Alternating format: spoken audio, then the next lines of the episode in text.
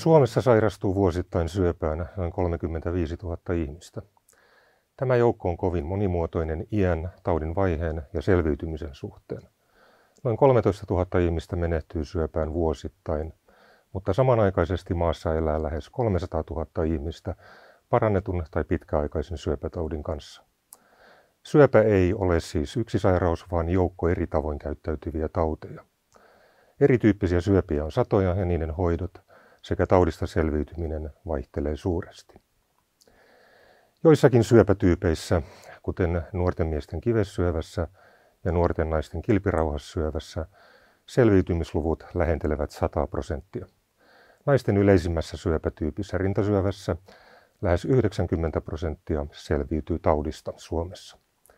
Miesten vastaavasti yleisemmässä taudissa, eli eturauhassyövässä, kokonaisselviytyminen on samaa luokkaa. Kuitenkin vielä 70-luvulla selviytyneiden osuus näissä syövissä oli vain noin 50 prosenttia. Parantuneen selviytymisen taustalla on sekä parantunut diagnostiikka että parantuneet hoidot.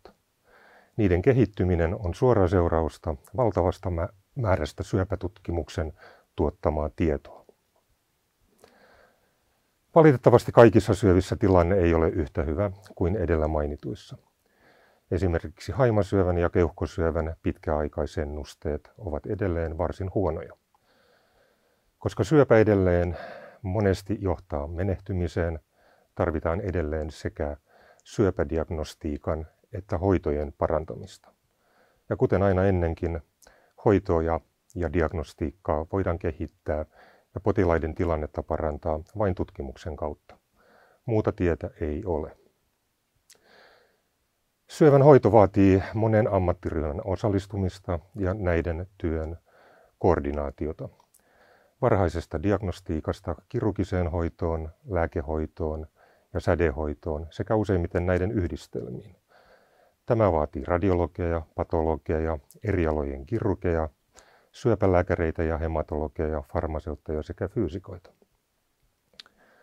Syövän hoidossa on edelleen alueellisia eroja Suomessa hoitojen yhtenäistämiseksi ja eri ammattiryhmien työn ja koulutuksen kansalliseksi koordinoimiseksi on Suomessa käynnistysvaiheessa kansallinen syöpäkeskus. Osa paikallisista yliopistojen ja yliopistosairaaloiden vetämistä syöpäkeskuksista on viime vuosien aikana jo aloittanut toimintansa. Tämä työ on aloitettu esimerkiksi läntisessä syöpäkeskuksessa. Turun yliopiston ja Varsinais-Suomen satakunnan ja Pohjanmaan sairaanhoito piireissä syöpähoitojen koordinoinnin lisäksi syöpätutkimuksen yhteistyön ja voimavarojen vahvistamiseksi. Yhtenä esimerkkinä työstä voidaan mainita syövän geenianalyysiin perustuvat yksilölliset hoidot.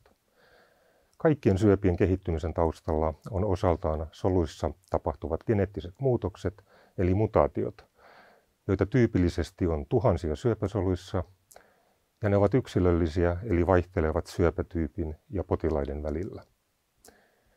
Viimeisten vuosikymmenien tutkimuksen perusteella tiedetään, että tietyt mutaatiot aiheuttavat syövän etenemistä ja toisaalta voivat olla myös tehokkaita lääkityskohteita.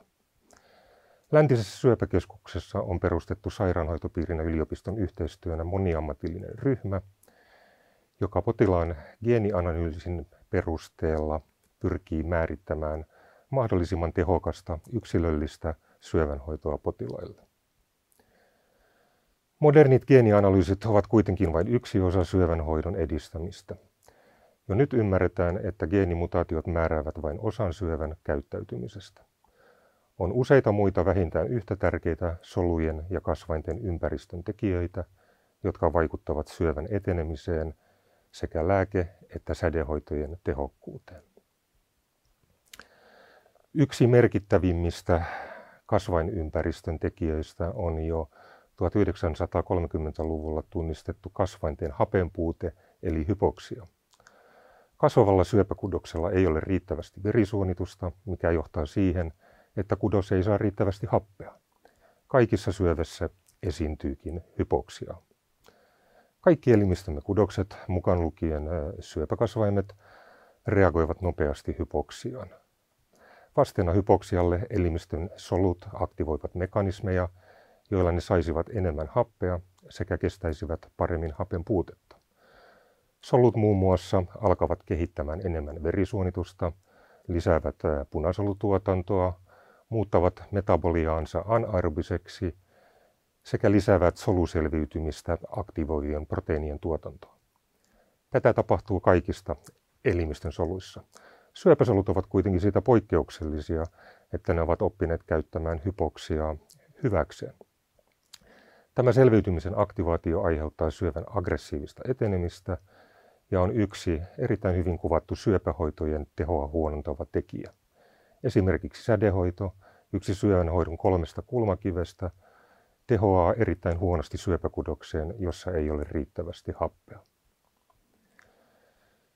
Kasvainten hypoksian vaikutuksia syöpäkudoksen kasvuun ja hoitojen, erityisesti siis sädehoidon, tehoa heikentävänä tekijänä alettiin tunnistaa jo 50-luvulla. Mutta mekanismi, jolla hypoksia soluihin vaikuttaa, pysyi tuntemattomana lähes 50 vuoden ajan.